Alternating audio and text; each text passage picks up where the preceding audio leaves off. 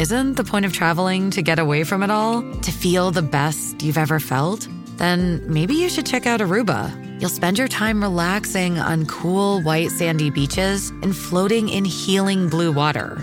You'll meet locals brimming with gratitude for an island that redefines what a paradise can be.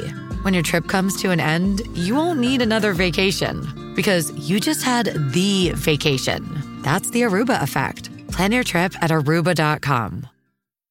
And certainly this caught my eye because we are heading into the uh, busiest travel season of the year. And if you listen to my show at all or, or know me at all, then you know that I'm an absolute chicken when it comes to flying. Yes, I mean I admit it, and you can tell me I'm crazy, and that's all good. I'm not. It's not going to convince me otherwise. I'm a nervous flyer. My sister's a nervous flyer. My father was a nervous flyer. It's just my thing, and yet I watch Mayday a lot because I have to know what to do, right? So this uh, did not warm the cockles of anything on my body, but um, we're going to this travel season, and our, I guess, airline services I mean, Canada as a whole for air transport has been given a C, a C grade on uh, oversight and flight safety. C. I do not want anything lower than an A when you're talking about objects going into the sky. This is a confidential audit that was obtained by this uh, CP uh, Canadian Press, and it's from the International Civil Aviation Organization. And uh, Canada has fallen a lot. We were at 100. We're now at 64. And there are three safety areas that have taken a really big slide. So that would be aircraft operations. It's good when they operate. That would be one. Uh, the airports themselves, and then air navigation. And we know we've got a shortage of air traffic controllers. Those are the people that make sure planes don't collide into each other in the sky. They're very important position. And we've got a shortage of them. We've got, uh, you know, not enough, and so they're fatigued. And then I guess the people they bring in maybe don't have all the experience needed.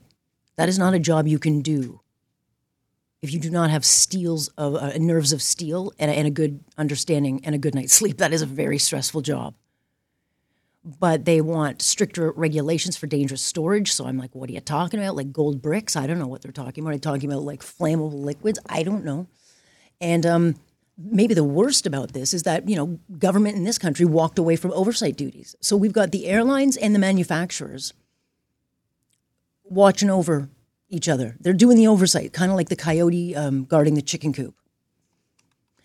If you want to know how we used to fare, in 2005 we had a score of 95. Today, 64. So let's talk to somebody who will uh, maybe be able to explain some of this. Duncan Dee, former Air Canada Chief Operating Officer, also responsible for the safety systems at Air Canada. It is good to have you. Thanks so much. Thanks for having me, Alex. What do you make of this study? Because I already um, I see that Air Canada is trying to clarify uh, the messaging on this, but you know, this is one of those things where you kind of cock an eyebrow and go, "Huh, what's going on here?" Yeah, I mean, I think what you your introduction spelled it out um, extremely well.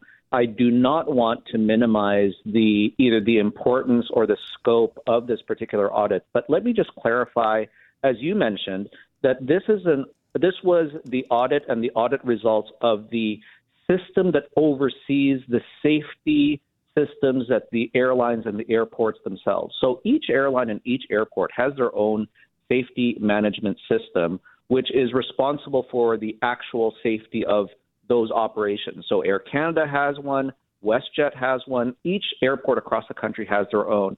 What this audit did was audit the oversight of all of those various safety systems, which is by the government. And that's where we have fallen so far down from 95 out of 100 to the 60s out of 100. So the, the drop was precipitous. Mm-hmm. It was this is an, a, a very important finding. Mm-hmm. The findings are we need to pay attention to them, but we need to assure listeners, as especially as we enter the peak Christmas travel period, that air, airlines in Canada are among the safest on the planet.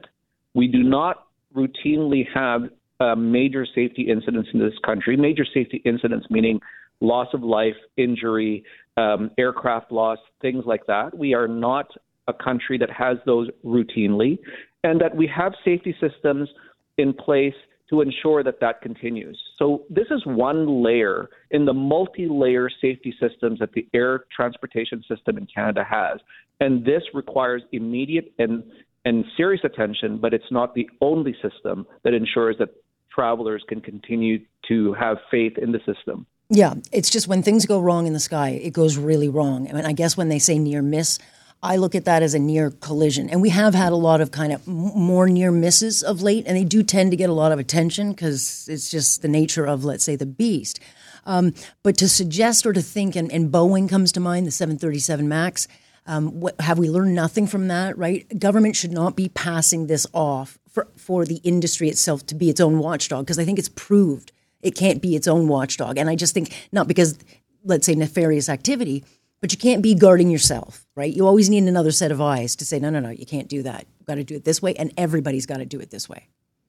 You're absolutely right, Alex, and I think this has to, this speaks to the the balance that's needed in the system. You can't rely solely on audits and auditors to keep uh, the is safe because there will never be enough auditors to do that. If you hired as many auditors as there are um, aircraft operating in this country, then you know the, the system simply wouldn't function. What you need is a combination of these audits and also a combination uh, combined with a safety culture, which is what a safety management system really encourages. And so when you have a safety management system like you have at various airlines, at various airports, and also, as you mentioned, at aircraft manufacturers, you ensure that that safety culture is embedded, and then you audit them. And what's happened in Canada is maybe things have swung too far in the direction of simply allowing these safety management systems to run themselves, and there aren't enough physical audits taking place. But one of the issues that you raised in your introduction was uh, air traffic controllers mm-hmm. and the fact that we're facing a shortage. There's also fatigue yeah. issues that have, have yet to be addressed. That's something that concretely needs to be looked at very, very seriously and quickly. Yeah, like the one area of the plane where I'm, I'm always thinking, once I get the plane, once I get off the ground in a plane, I'm like, okay, okay, we're good, we're good, we're good. And then my head goes to, are they watching the skies to know if we're going to run into a plane? And and it doesn't happen often, but we've had a lot of close calls. Right, it's such a crucial part of the job because if you miss one thing by an inch or two, it can cause a big problem. So, how is it at a crisis point yet? I mean, are the people we're bringing in properly trained? Because we cannot cut corners, and governments across the board are doing that, right? And this is not an area that I think you want any corners cut. That's such an important question. And, you know, have corners been cut? No. But we have lived through a period of incredible stress. And one of the things that that um, has resulted in is the departure of large numbers of very experienced, long-standing senior air traffic controllers who are being replaced with younger, newer air traffic control- controllers who don't have as much experience. Right. And so when you replace these very senior, very experienced, talented air traffic controllers with brand new ones, it'll take time for them to gain that experience. And so I think we're in this transition period where, you know, we're perhaps seeing more near misses. But, you know, at the end of the day, the system itself, the fact that we're able to report near misses I, I, I don't want to, hmm. to to minimize the importance of them, but the fact that we are having near misses as opposed to collisions is, is a very critical aspect of the systems that are in place, ensuring that those actual collisions don't take place. Now, every near miss, every uh, near collision, as you um, describe them, it is something that has to be looked at and you know parsed and ensure that we know exactly what took place in that instance, and that's still happening. But you know, this air traffic controller situation has impact not just impacted not just safety, but also the overall operation right. of the system with delays and cancellation. Yeah. Well, nonetheless, this is just one of those areas where we want the job done right. Everyone can get a traveling experience they enjoy and uh, less stress for the staff, pilots, and of course, uh, passengers. Nonetheless, I very much appreciate your time. Thanks, Alex. All right. Thank you. That's Duncan Dee former Air Canada uh, chief operating officer and now responsible for the safety system at Air Canada. And look, Air Canada has spoken out. They're like, hold on a second, hold on a second. You know, we, we are looking at this. We are not talking about our operations. And okay, I don't have an issue with that because the last thing an airline company wants is an accident or a crash on their on their watch. It's a disaster. My concern is, you know, we have seen a lot of things over the last five years that are broken You know, we say they're broken, whether it's the passport office, whether it's the airports, which have just been an absolute boondoggle, whether it's healthcare. We have all these big systems that are not running as they should because they're overburdened. They're either full of bureaucracy, underfunded, whatever the excuse is. We aren't doing as good a job as we used to, or we wouldn't have a shortage of you know air traffic controllers.